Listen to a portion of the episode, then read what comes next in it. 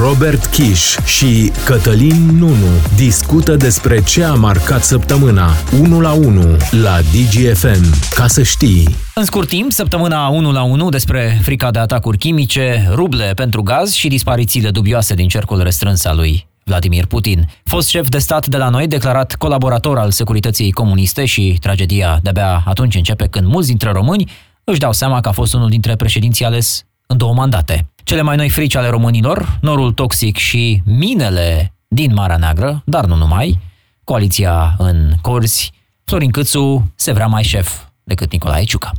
Săptămâna 1 la 1 cu Robert Kiș și Cătălin Nunu la DGFM. Ca să știi. Săptămâna 1 la 1, bună ziua tuturor, bine v-am regăsit. Robert, salut! Salutare! Bine că suntem din nou pe frecvențele DGFM. Astăzi uh, ne uităm spre teme mari, din nou ca de fiecare dată, spre subiecte importante în această săptămână, pe care să le aranjăm într-o ordine firească deși tentația ar fi să ne uităm mult peste ce se întâmplă la granițele noastre, nu este însă singurul subiect mare din această săptămână, dar vom începe cu ce s-a întâmplat în Ucraina. Frică de atacuri chimice, o ieșire a lui Vladimir Putin și cere ruble pentru gazul pe care îl vinde și dispariții dubioase le luăm pe rând. Robert, frică de atac chimic și este una dintre temele predilecte, mai ales la summitul care s-a încheiat în aceste ore. Și am văzut uh, câteva avertismente, câteva avertismente care au venit dinspre Statele Unite, cu precădere dinspre președintele american Joe Biden, care a spus că Uh, există această posibilitate pe care aliații nu o pot exclude, ca Rusia să folosească în Ucraina arme chimice și biologice. Armele chimice și biologice sunt interzise prin tratatele internaționale și nu putem să pornim pur și simplu de la premisa că cineva le folosește. Noi toți sperăm să rămână așa și toți semnatarii tratatelor internaționale să și respecte ceea ce s-a decis. Motiv pentru care la summitul NATO de acum câteva zile s-a luat și o decizie în acest sens ca trupele NATO să fie pregătite pentru astfel de atacuri, cu toate echipamentele necesare, desigur, și deja subiectul pare că devine unul destul de important pe agenda discuțiilor. Acum, subiectul nu este unul nou, Uh, cumva de fiecare dată când vorbim de un conflict uh, militar, uh, ajungem și la această discuție despre posibilitatea folosirii unor arme chimice și biologice. Rusia, în trecutul său nu foarte îndepărtat, a folosit astfel de arme biologice, arme chimice în Siria, de exemplu, și avertismentul care vine dinspre americani face trimitere și la acele cazuri în care dizidenții ai regimului Putin au avut avut uh, de a face tocmai cu uh, astfel de, de situații. Merită o explicație și uh, de ce a apărut mai pregnant pe agenda publică această poveste, pentru că, inclusiv dinspre partea americană, vine explicația faptului că Vladimir Putin e cu spatele la zid, avansează din ce în ce mai greu, are din ce în ce mai puține resurse, armata sa în Ucraina reușește să facă pași mai degrabă înapoi decât înainte, prin urmare, toată lumea are impresia că în perioada următoare, sau se așteaptă ca în perioada următoare să miște ceva în front mai puternic decât a făcut-o până acum și de aici această posibilitate a unor arme care să lovească deși n-ar lovi doar în ucrainieni. His back is against the wall and uh, he's now he's talking about we America have biological as well as chemical weapons in Europe simply not true.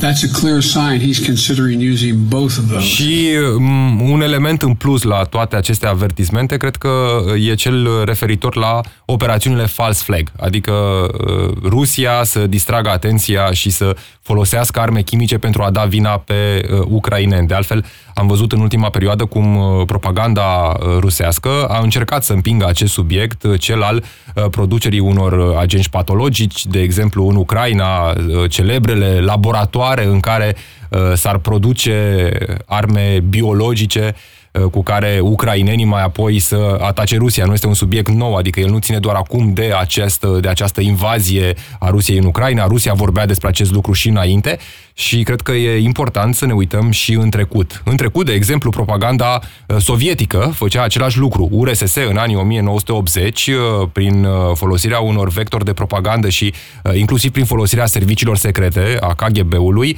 încerca să inducă opiniei publice ideea că, de exemplu, virusul HIV a fost produs în laboratoare uh, de americani și uh, mai apoi folosit ca armă biologică. Așadar, nu este o tentativă nouă a rușilor de a face acest lucru. L-au făcut și în trecut. Sunt și documente, de altfel, care arată negru pe alb, cum, de exemplu, KGB-ul transmitea serviciului secret din Bulgaria Uh, cum ar trebui să îi ajute să răspândească acest mesaj pentru a induce opiniei publice că americanii folosesc arme uh, biologice și că HIV este produs în laborator tocmai pentru a fi folosit uh, ca o astfel de armă. Pare că s-a instalat această formă de panică a faptului că Rusia nu mai avansează foarte mult în uh, Ucraina. Sunt uh, explicații care vin inclusiv uh, dinspre uh, sau sunt explicații care vin dinspre analiști care constată lipsa din spațiul public a unor fețe uh, proeminente a regimului uh, de la Kremlin. Care aveau în direct subordine desfășurarea uh, invaziei din Ucraina. Și de aici concluzia că invazia s-ar putea să fie uh, deja gestionată uh, de altcineva, pentru că cei din tâi, vezi, uh, uh, șeful de stat major și ministrul apărării nu și-ar fi făcut treaba cum trebuie. De fapt, Sergei Șoigu e dispărut sau nu e dispărut? Sergei Șoigu apare din când în când, îl scot, iată, uh, a fost scos la un moment dat... Uh, imagini prezentate dintr-o întâlnire cu Vladimir Putin în uh, sistem de videoconferință uh, suspecte și imaginile respective, dintr-un cadru mișcat, cumva, dintr-un moment de drop, cum s-ar spune, apărea la un moment dat și uh, Sergei Șoigu în acele imagini. Uh, Kremlinul a transmis că nu este vorba nici de o problemă de sănătate, pentru că s-a speculat că ar avea probleme cu inima. Acum s-au făcut și multe glume pe seama asta, ar avea un glonț în inimă, nu era o glumă deja care circula. Uh, pentru că știm foarte bine cum funcționează uh, această societate autocratică din Rusia. Orice dizident sau oricine este găsit uh, cumva vinovat, responsabil, până la urmă are de suportat anumite consecințe. Însă nu cred că se pune problema în această situație de um, ca Sergei Șoigu să suporte foarte multe consecințe sau să pățească ceva. Pentru că, până una alta, dincolo de poate vina pe care uh, i-o impută Vladimir Putin pentru eșecul operațiunii speciale, care ar fi trebuit să dureze trei zile, în care eventual Rusia să-și impună un regim marionetă la Kiev. Dincolo de toate aceste lucruri, de eșecul operațiunii militare speciale, Sergei Șoigu este unul dintre apropiații intimi ai lui Vladimir Putin. El este cel cu care Vladimir Putin mergea în Siberia, făcea acele celebre excursii, el este cel care s-a ocupat de inducerea propagandei de război în rândul armatei, la fel cum, de exemplu, șeful statului major, care și despre el se spune că ar fi dispărut din spațiul public, este din nou considerat un apropiat al lui Putin, de care Putin are nevoie pentru că are experiență militară, ceea ce Șoigu, de exemplu, nu are și uh, câteva fețe din zona serviciilor secrete care de asemenea au dat semne că mai degrabă lipsesc din spațiul public. Așa toate, adaug... aceste lucruri, toate aceste lucruri cred că uh, au legătură și cu un wishful thinking uh, al țărilor occidentale, al presei occidentale, care încearcă să vadă uh, o parte poate plină a paharului, uh, dispariții sau mister uh, care învăluie aceste personaje și uh, toate aceste lucruri speră cumva să ducă poate către o schimbare de regim, către da, un puci. Dintr-un motiv simplu, pentru că informațiile nu sunt la îndemână, adică poți judeca prezența sau lipsa unui uh, personaj de asemenea calibru din spațiul public, văzându-l în imaginile eventual furnizate de Kremlin. Altfel nu ai de unde să-ți dai seama dacă acea persoană presă prea puțin.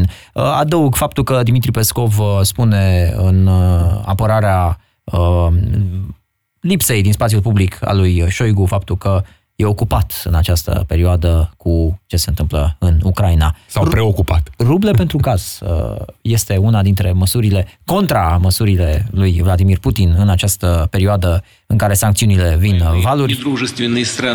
za российские rubli. Explicația simplă aici ar fi că, dincolo de faptul că n-ar avea un mare efect asupra rublei, aș spune doar că ar fi o problemă de contract. Până la urmă, cine și-a asumat să cumpere din uh, Rusia gaz și-a asumat să plătească într-un anumit fel de monedă, în niciun caz nu în ruble. Prin urmare, o astfel de atitudine din partea Rusiei ar însemna, de fapt, o denunțare a unui contract. Și încălcarea contractelor respective. Ai un contract în vigoare pentru uh, plata gazului în dolari contracte care sunt în derulare. Nu poți să le schimbi de pe o zi pe alta sau de pe o săptămână pe alta, cum anunța Vladimir Putin, care vrea ca în cel mult o săptămână să uh, fie făcute toate tranzacțiile în ruble. Uh, spunea Vladimir Putin că nu mai are sens să se facă plățile în dolari pentru că uh, cumva valuta sau sistemul financiar la nivel de valută este blocat în uh, Federația Rusă. Înțere, încearcă probabil să întărească și rubla prin această decizie, nu doar pentru gaz. Văzusem la fel o știre că inclusiv acele plăți pentru Agenția Spațială Rusă care face în continuare tot felul de lansări și duce uh, astronauți pe Stația Spațială Internațională, de exemplu, toate aceste plăți să fie și ele uh, făcute de asemenea în ruble. Poate Vladimir Putin, de exemplu, vrea să uh, facă gazorubla, nu? Cum e petrodolarul, cum știm foarte bine, toate tranzacțiile sau 80% din tranzacțiile pentru petrol sunt făcute în dolari. Acum vrea și Vladimir Putin să aibă o influență majoră pe piață cu moneda națională. Un fost șef de stat de la noi, declarat colaborator al securității comuniste, tragedia, spuneam că de-abia începe atunci când mulți români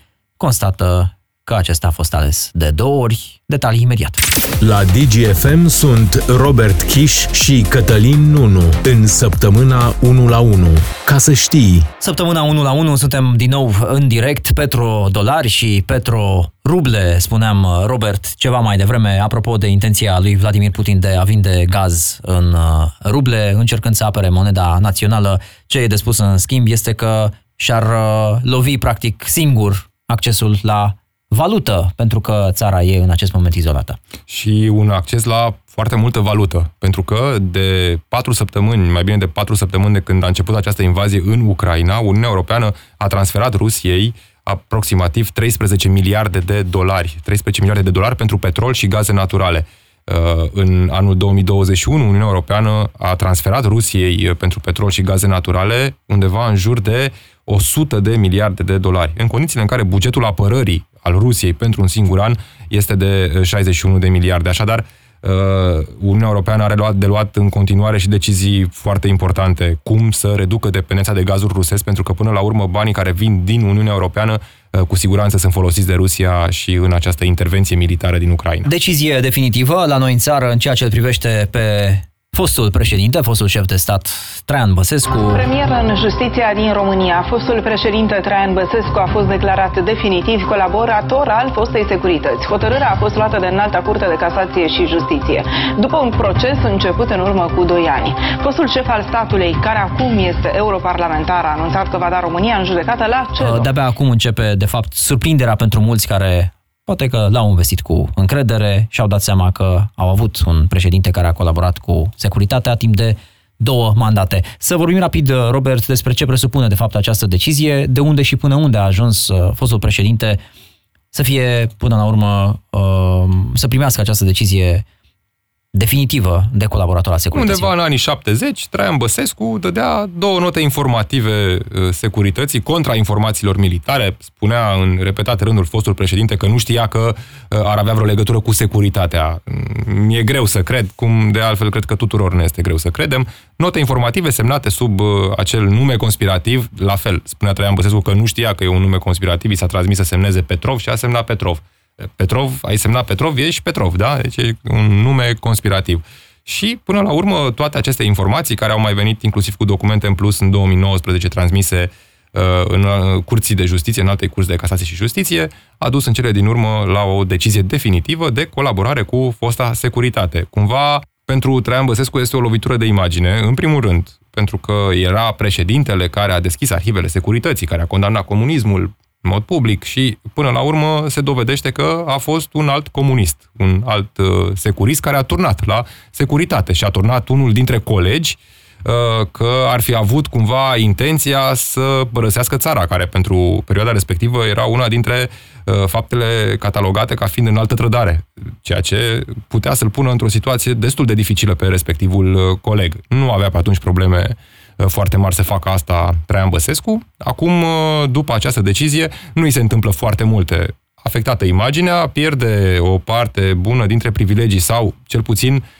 uh, așa a fost modificată legea. Acum nu știu dacă în cele din urmă se, se va aplica și lui Traian Băsescu, îi se va aplica și lui în condițiile în care um, a fost modificată legea după ce uh, procesul său era uh, pe rol. Privilegii le știm foarte bine, acea pensie de indemnizație pentru foștii șefi de stat, vila pe care o are de la statul român pentru că a fost șef de stat și paza SPP și mașina de la SPP.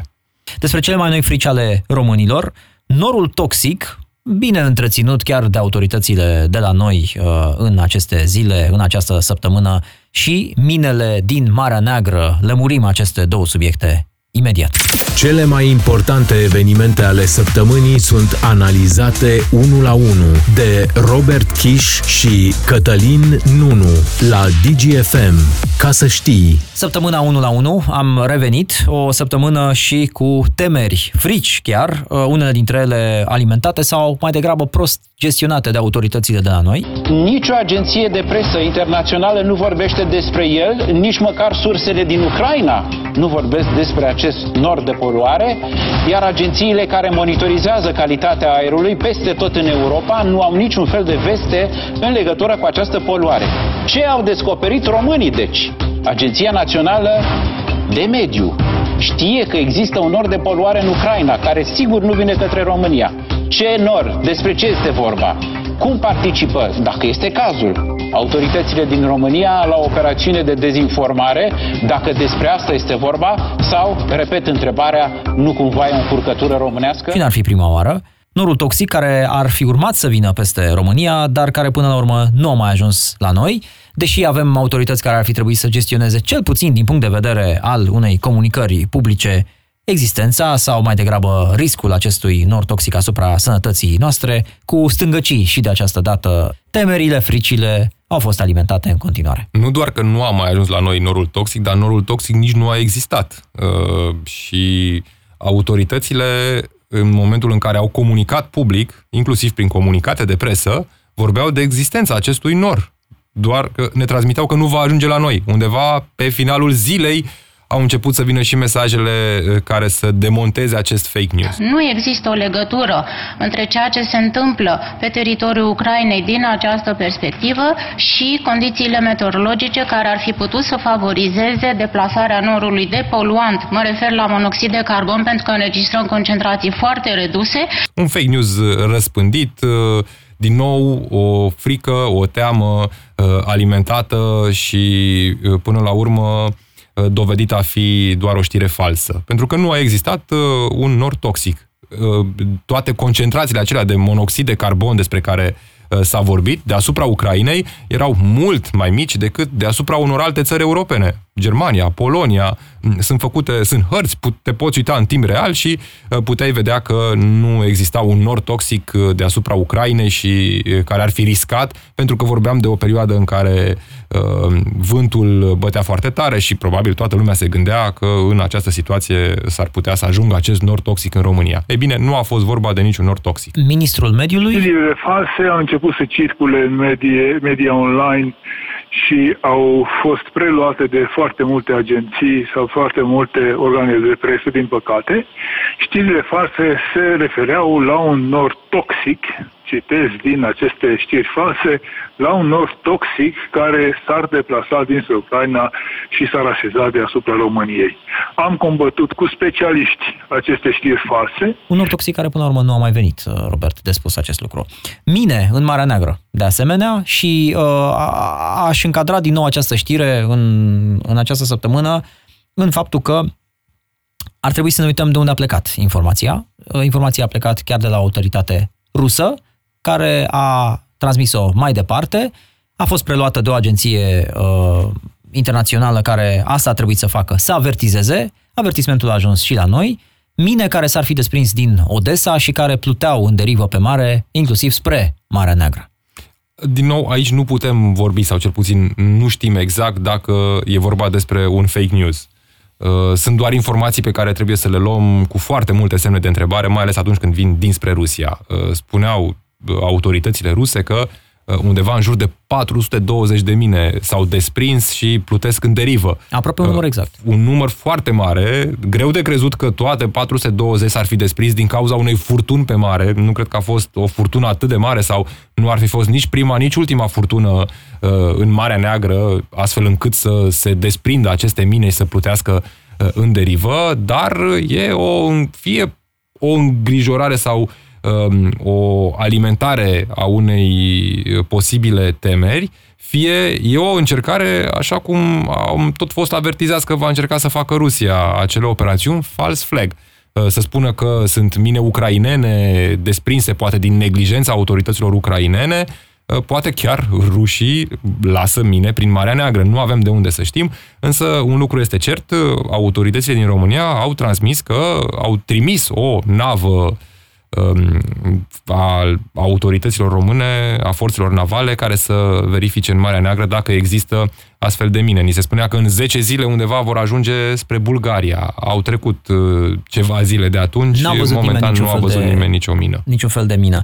Coaliția e din nou în curs, Florin Câțu se dorește și șef la partid, și premier, dar și șef în coaliție. Au fost evaluări ale miniștrilor fără remanieri, ce au vrut însă să demonstreze în această etapă imediat. Analize și explicații una și una în săptămâna 1 la 1 cu Robert Kiș și Cătălin Nunu la DGFM.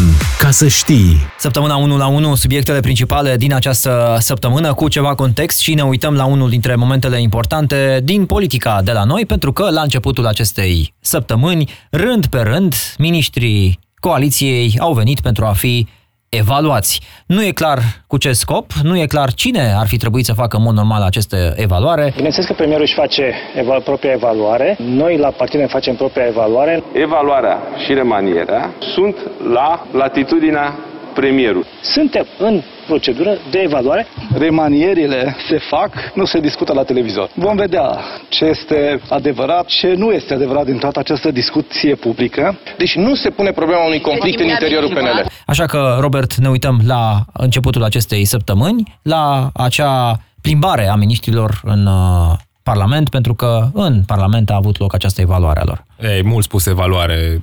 Mai degrabă a fost uh, o discuție de împărțirea funcțiilor, o ședință de coaliție la care ar fi trebuit să vină miniștrii pentru a discuta cu ei liderii coaliției și pentru a vedea uh, ce măsuri vor lua în perioada următoare, pentru că tot vorbesc de acel pachet de măsuri sociale, însă în cele din urmă liderii coaliției au pierdut vreo 5 ore împărțind funcțiile din teritoriu sau de la uh, nivelul unor consilii de administrație. Și cred că mai degrabă, cred că mai degrabă a fost uh, o încercare a lui Florin Câțu de a se impune în partid. Știm bine, Florin Câțu vrea să fie și el uh, băgat în seamă, cum se spune, și a găsit uh, un moment oportun, o informație lansată pe surse apropiate de președintele PNL la finalul săptămânii trecute, care uh, cumva dădea de înțeles că Florin Câțu și-ar dori o remaniere, mai apoi la Uh, câteva zile distanță după ce uh, s-a umflat acest scandal al unei eventuale remanieri, a evaluărilor, Florin Câțu spunea că nu înțelege de unde a ieșit această discuție cu remanierea, că el a cerut doar o evaluare eventuală în interiorul partidului, poate nici evaluare, ci mai degrabă o discuție cu miniștrii PNL care să comunice mai bine și ei și premierul.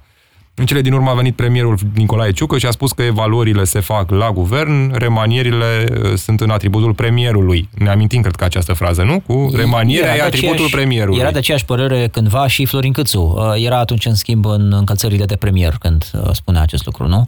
Și uh, președinte PNL era Ludovic Orban. Acum când este președinte PNL Florin Câțu, vrea să facă evaluări și eventual și remanieri la partid. Nu s-a mai făcut nicio evaluare, nicio remaniere. Asta nu că ar fi un lucru nici rău, nici bun. Habar n-am cum să-l iau, pentru că la uh, multe ministere activitatea lasă de dorit să nu mai spunem de comunicarea publică a miniștrilor.